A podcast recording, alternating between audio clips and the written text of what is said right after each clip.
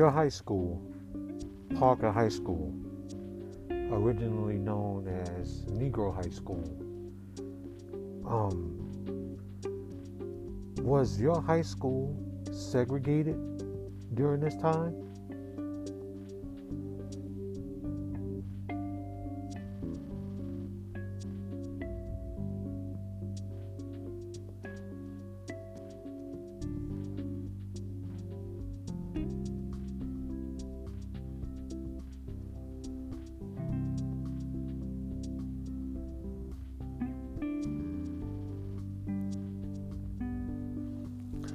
May 2nd and May 3rd, the SCLC held two demonstrations.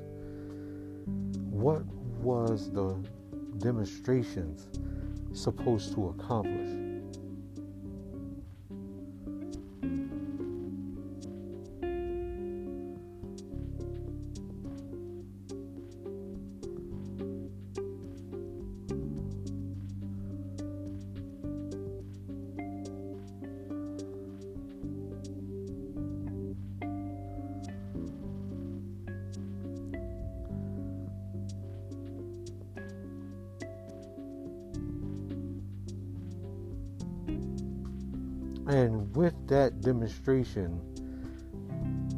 Feeling like a victory, MLK held the march on Washington. This was supposedly to make segregation official. Is that what the March on Washington was supposed to accomplish?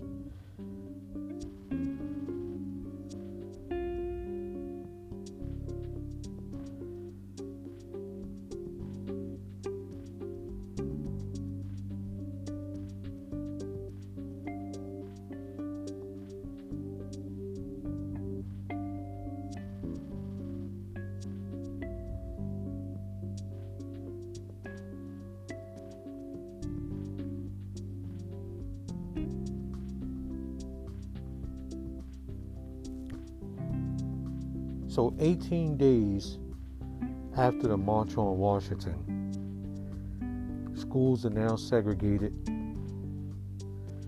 So, there is some light. This brings us to September 15th. It's Sunday. What was a typical Sunday like in your home?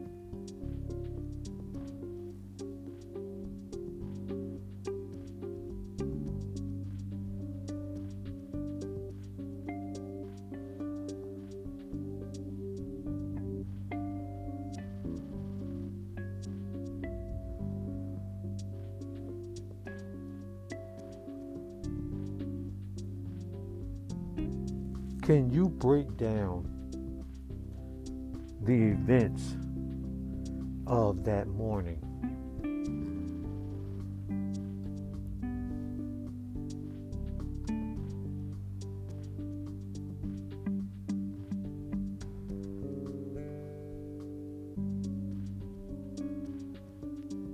Once you get home and everyone is safe,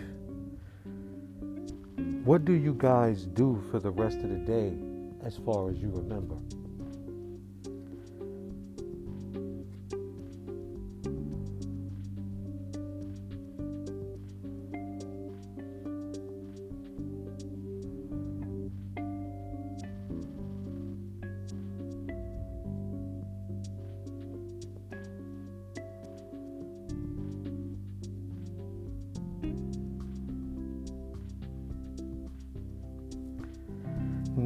It's Monday morning and you have to go to school. What is the reaction from the faculty and staff? And what is also the reaction of the students when you arrive at school the next day?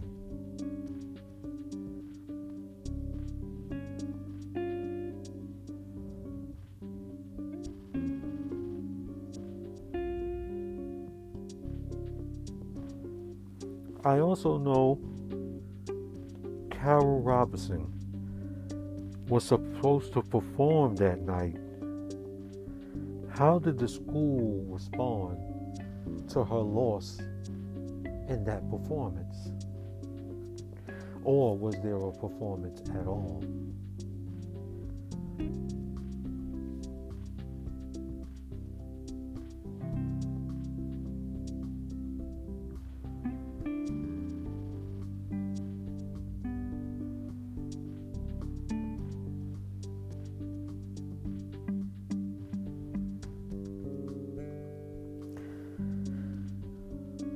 I know also that Cynthia Wesley was your best friend. What could you tell us about Cynthia and the other girls? How were you guys connected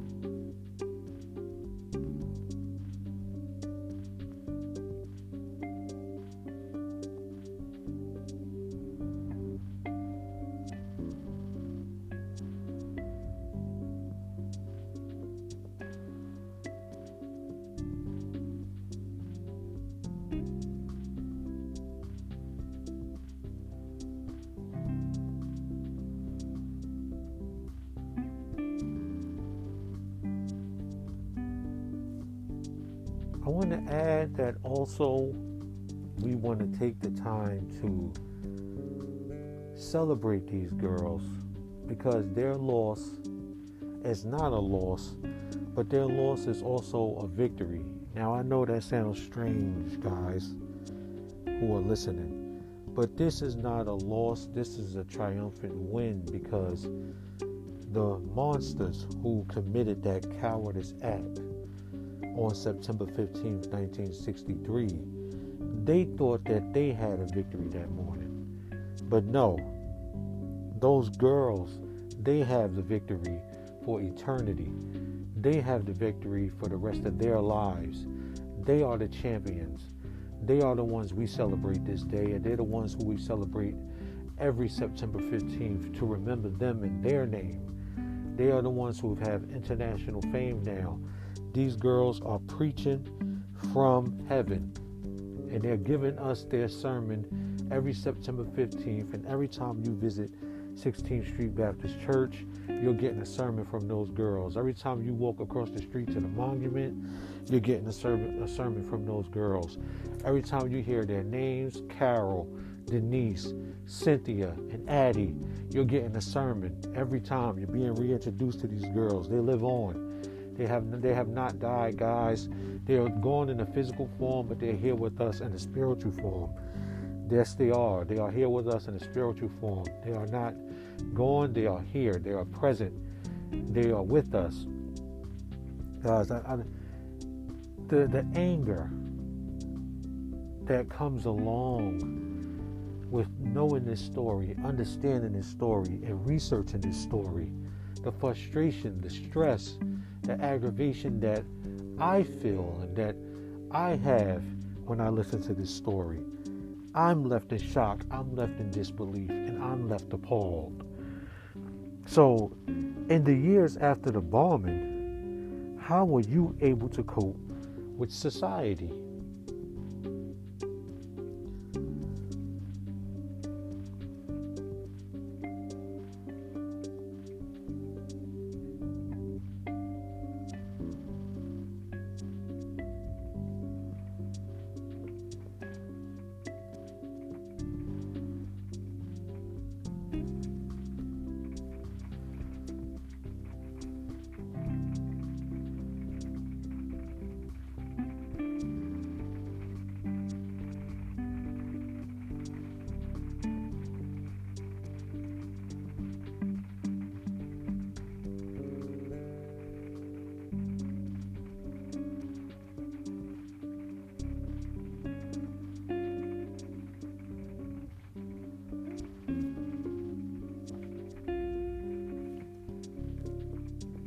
As we talk about peace and as we communicate about the understanding of peace, and as we know, peace be still, and as we look for peace and as our journey on peace, and this is what the March on Washington was also supposed to present to us was peaceful, a peaceful process, even on D Day and Double D Day, this was all about peace.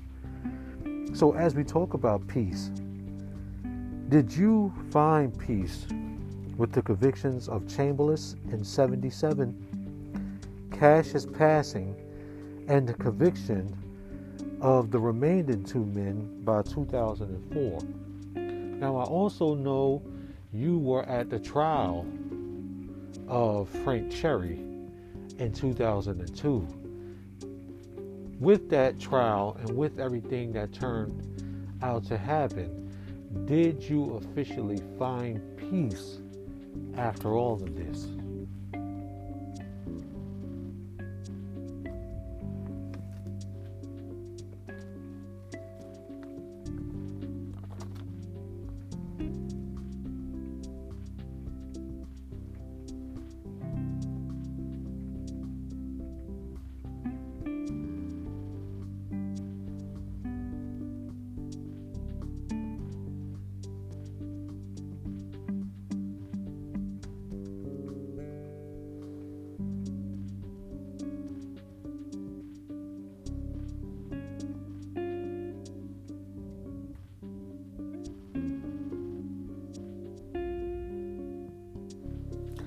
A love that forgives. Yes. A love that forgives was the sermon that was supposed to be preached that morning.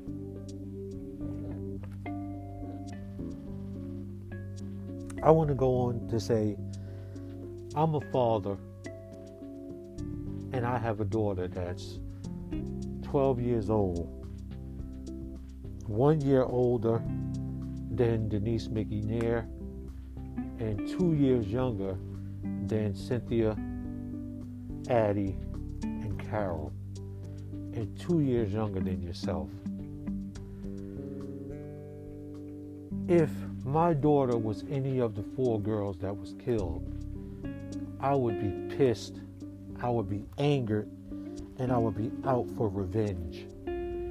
I wouldn't know how to find peace and comfort and the understanding that my daughter was killed in such a way that's very disturbing and that's very upsetting. I wouldn't know how to deal with that. Even as far as the gentleman saying that they didn't meant for the bomb to go off the time it was supposed to. It was a homemade bomb. Uh, it was supposed to go off two o'clock in the morning before the church service start started. As we as as you mentioned and as we, we talked about they didn't know that this bomb was going to go off when the bomb went off at 1022 but guys as we dig deeper and as we understand this we have to understand that there were calls made into the office if you could share the, the elderly woman's name with the audience.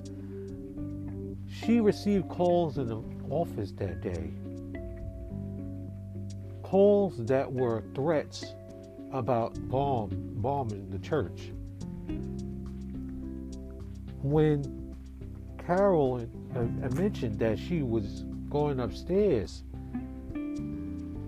and got that telephone call, the caller said three minutes which means, as we mentioned, that those guys were waiting around somewhere, either two blocks away, a block away, three blocks away, somewhere where they can see and hear that bomb go off. So if you knew the bomb didn't go off the time that it was supposed to go off, why not walk back around there, get that bomb, and then walk off and go do something that was better instead of something that was negative. Something that took the lives of four innocent girls because you wanted to prove a point about desegregating. So the the uh, how you say the saying that they didn't know that that bomb was going to go off is defeated by the fact that the bomb did go off and the fact that they did make another call And then it went off 15 seconds after the time that they said. So, even with the statement that they didn't know, even with the statement that they that they were indirectly, I guess, trying to say they're feeling bad about what was done, it was still done. And this anger would carry on with me until my last day. And I would be so frustrated and so angry at the fact that this is taking place that I wouldn't be able to sit in a room with those guys. I wouldn't be able to sit around those guys. I wouldn't be able to even be around them because I would be so angry that I know that I would do something and I know that I would come out of my character and I know I wouldn't be in God's good graces on that day. So, when we talk about forgiveness and in the Christian belief system, we try to practice forgiveness. How do you take on the mantle of forgiving people for the atrocity that you experienced?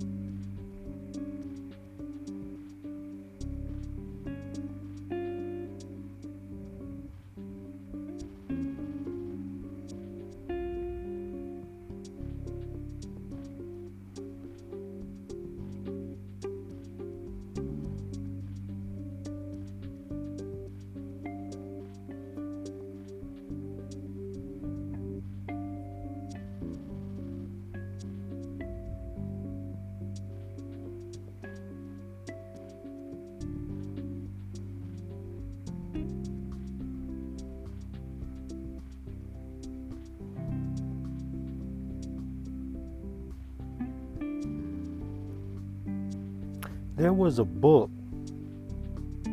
that you read that contained different prayers. And in this book, you mentioned that you had different prayers that will get you through these times and different prayers that guided you through such a dark moment. Is it possible for you to close out with one of those prayers and send us off in a great way, in a beautiful way, in a wonderful way, in a way that we understand we started in the dark. We walked through the tunnel. The tunnel started to close in on us and started to cave in on caving on us. And as we felt the walls of that tunnel smothering us and suffocating us, we gradually started to see and walk towards the light at the end of that tunnel. when we sat here and we talked about forgiveness, we touched the edge of the tunnel. We looked out and we saw a new day. And as we looked up, we seen the faces of those four girls smiling down on us. And we also seen and felt the presence of the two young men who were lost on that day as well. So, guys, as we sit here and we take in this breath of fresh air and we understand that these girls live on in a victorious and in a humongous way, let us pray.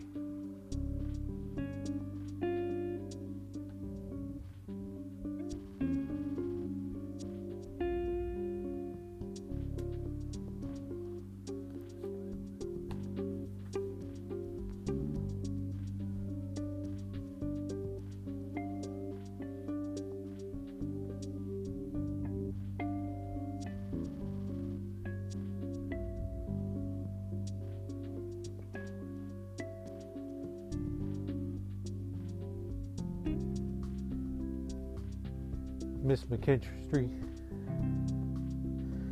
I want to thank you for taking the time to do this interview with me once again. I want to add in this recording, guys, that Miss McKinstry and I had a wonderful conversation, and that podcast episode I'm going to load up onto YouTube so you guys can see the video but the video does not have any sound. So I had to find a way to bring this interview to you in a different way.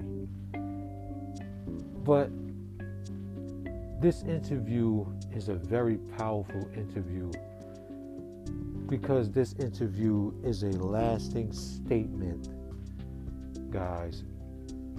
And Miss McKinstry has given us the light, the understanding, the forgiveness, and the peace in which she has found in life. And once again, guys, this is not a tragedy, it's a celebration. When we look at this day we're going to always look at this day and understand that there was a tragedy. But when you look at everything that took place after this day and everything that is going to take place in the future, you see that there's an everlasting victory. Miss McKinstry, thank you once again for redoing this interview with me and taking time out of your busy schedule to bring back the questions and bring back your passion and bring back your love and dedication in everything that you do. I wish you luck on your journey. I wish you luck in the future. And I wish you luck in everything that you try to accomplish at this moment, if you want to let everyone know how they can get in contact with you, how they can reach out to you, or if they want to, if you have anything coming up, how they can get involved or how they can, you know, um, champion with you as well. Can you uh, take this time and let everyone know, you know, how is it possible for them to get involved?